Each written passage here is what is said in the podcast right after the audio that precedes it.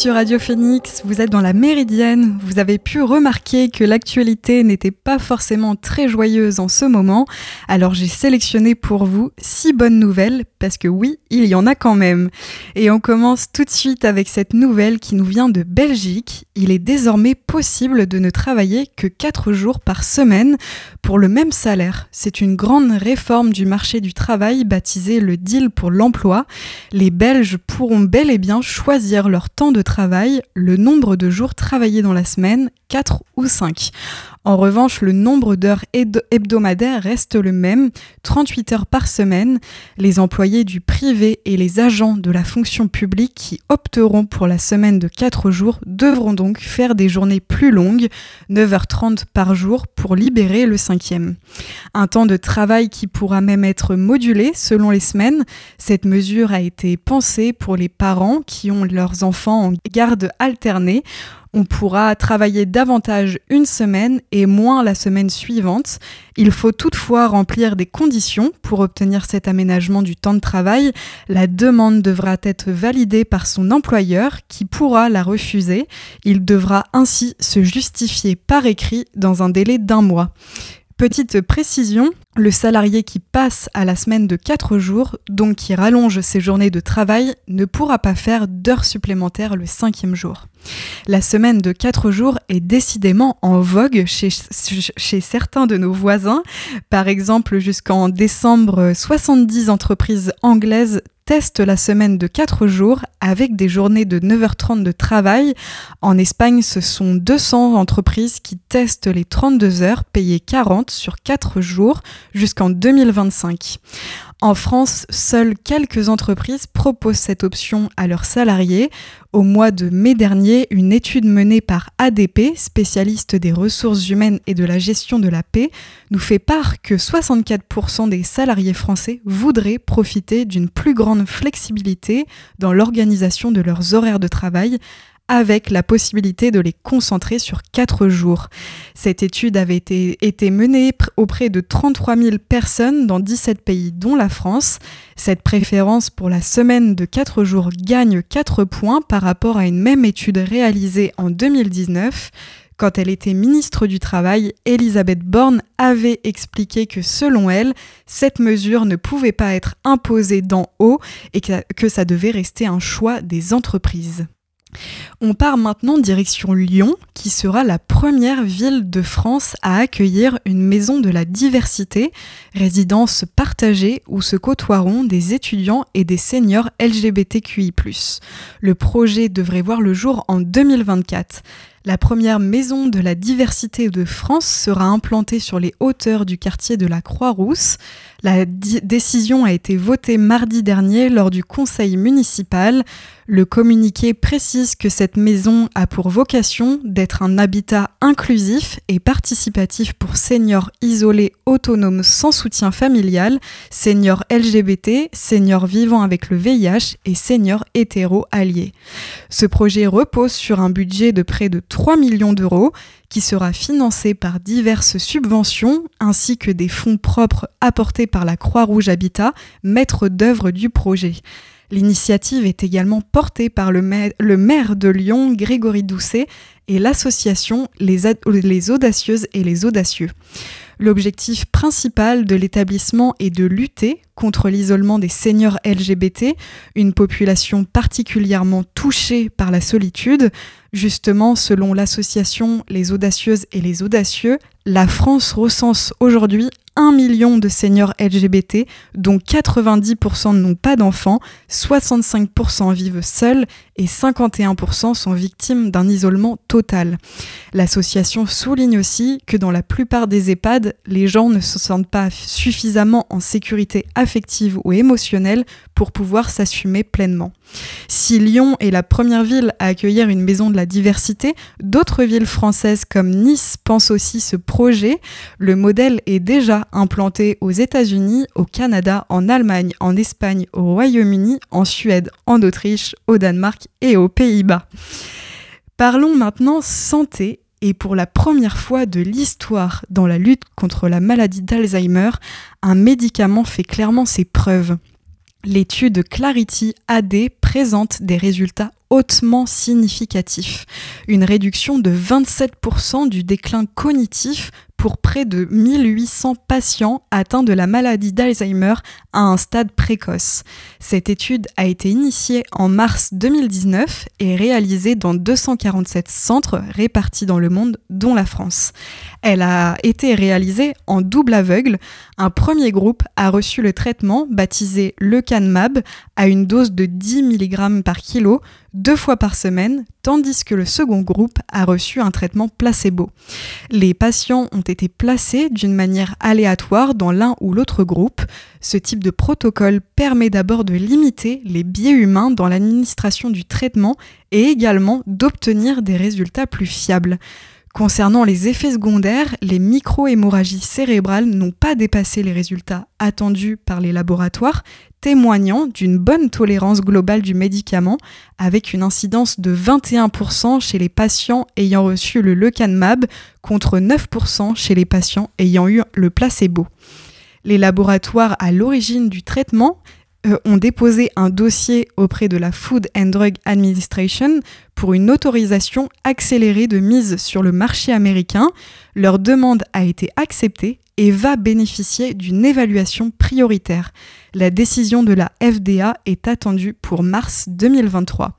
Même si le traitement cible les personnes en début de maladie, cela reste un pas en avant pour lutter contre le déclin cognitif et la perte d'autonomie des personnes au stade les plus précoces de la maladie.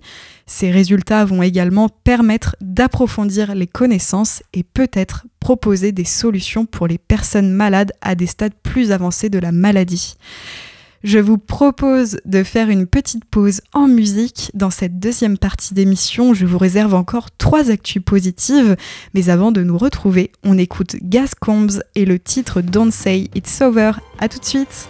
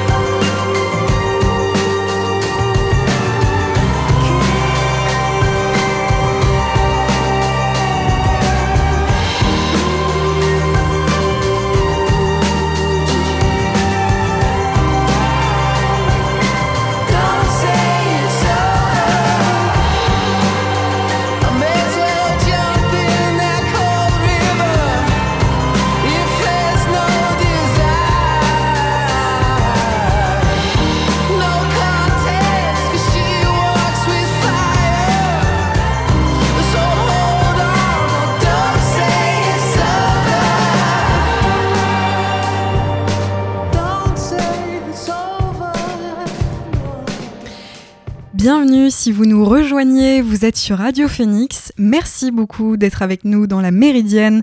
À l'instant, vous venez d'écouter Gaz Coombes, Don't Say It's Over. Dans cette deuxième partie d'émission, je vous propose de parler cinéma et transition écologique. Pour bénéficier d'aide du Centre National du Cinéma et de l'image animée, le cinéma français devra estimer son bilan carbone. Le CNC poursuit ainsi le déploiement de son plan action annoncé par son président en juin 2021. À compter du 31 mars 2023, les producteurs d'œuvres cinématographiques et audiovisuelles appartenant au genre de la fiction et du documentaire devront fournir un bilan carbone des œuvres au moment de leur demande d'aide. Cette mesure vise à accompagner les professionnels vers une transformation plus responsable des secteurs du cinéma et de l'audiovisuel, et de les sensibiliser à l'impact environnemental de leurs activités. Un bilan carbone prévisionnel devra être transmis au stade du devis de production, puis un bilan définitif détaillé au stade du devis final de production. L'élaboration de deux bilans permettra de fournir au CNC des données chiffrées sur l'impact environnemental des activités de création d'œuvres, mais aussi d'accompagner la transformation du secteur vers une meilleure prise en compte des enjeux environnementaux. Ainsi, le bilan carbone prévisionnel permettra aux producteurs d'évaluer les émissions de CO2 correspondant aux grands postes de dépenses comme le transport, l'hébergement, les moyens techniques, la gestion des déchets et les repas. Le bilan définitif de l'œuvre permettra de constater les écarts entre le prévisionnel et le définitif. La mise en place de cette mesure d'obligation de bilan carbone est envisagée de manière progressive. Au premier trimestre 2023, le centre va homologuer en même temps des calculateurs sur la base d'une méthodologie de référence. Ces outils permettront aux producteurs de fournir les bilans demandés dès le 31 mars 2023. Les œuvres d'animation immersive et les jeux vidéo seront concernés, mais plus tard, par cette obligation. Les modes de calcul des bilans devant être adaptés aux spécificités de leur production. Par ailleurs, dans le cadre de l'Observatoire de la transition écologique et énergétique du CNC, un suivi des données collectées pourra être mis en place et ainsi contribuer à une réelle connaissance de l'impact environnemental de la création cinématographique et audiovisuelle. On part maintenant direction l'Australie, où là, des mesures vont être prises pour tenter de stopper l'extinction de 110 espèces animales et végétales. Le gouvernement du Premier ministre Anthony Albanese a annoncé un nouveau plan décennal pour tenter de faire barrage à l'extinction de 110 espèces prioritaires et protéger 20 lieux prioritaires de toute dégradation supplémentaire. L'objectif est de prévenir toute nouvelle extinction d'espèces, végétales ou animales, tout en préservant au moins 30% des terres émergées d'Australie. Parmi les 15 espèces menacées par les feux de brousse et les prédateurs, le serpent gris venimeux du Queensland, vulnérable face à la sécheresse et aux fréquents feux de brousse. De nombreuses espèces propres à l'Australie, voient leur existence remise en question face au rétrécissement de leurs habitats liés aux activités humaines et à des événements extrêmes, à l'image des feux de brousse de 2019 et 2020. Ces incendies dévastateurs ont brûlé 5,8 millions d'hectares à l'est de l'Australie et causé la mort ou le déplacement de 1 à 3 milliards d'animaux. L'inscription d'une espèce sur la liste des espèces menacées lui confère ainsi une protection en vertu de la loi australienne de préservation de l'environnement. Les groupes de défense de la vie sauvage ont salué la volonté du gouvernement à empêcher l'extinction de nouvelles espèces animales et végétales, et les chercheurs ont estimé le coût de la lutte contre l'extinction d'espèces en Australie à 1 milliard de dollars par an, selon l'organisation Australian Conservation Foundation. Et pour terminer cette revue positive, je vous propose de partir cette fois-ci de l'autre côté de l'Atlantique, en Colombie, où le Parlement colombien a ratifié hier l'accord d'Escazú premier traité environnemental d'Amérique latine. L'ancien président Ivan Duque avait paraphé cet accord en 2019, mais le corps législatif a attendu 3 ans pour le ratifier. Cette ratification intervient 2 mois après l'élection de Gustavo Petro, le premier président de gauche du pays. Adopté par 24 pays de la région, dont le Brésil, l'accord d'Escazú a été promulgué en avril 2021, après avoir été ratifié par 12 d'entre eux. Ce texte est le premier au monde à introduire des dispositions pour protéger les droits des défenseurs de l'environnement, cible de nombreux assassinats en Amérique latine. Il permet en outre aux personnes et aux communautés d'être informées et entendues dans les processus décisionnels qui affectent leur vie et leur territoire. L'antenne de WWF à Bogota salue une victoire pour la protection des responsables écologistes, pour la nature et pour les territoires. Après ce concentré de bonnes nouvelles, je vous propose de faire une pause en musique avant la dernière partie de l'émission dans laquelle on se fera un récap sport. On écoute tout de suite Mayfield Records House Band et son titre No Era Para Ser. A tout de suite.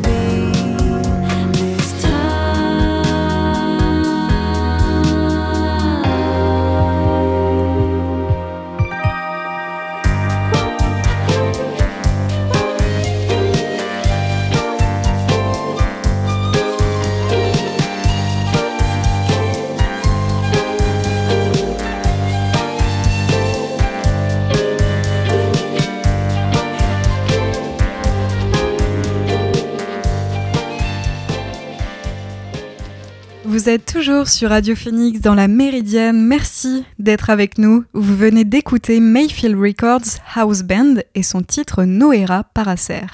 Dans cette deuxième partie d'émission, on se fait un petit récap de l'actu sportive.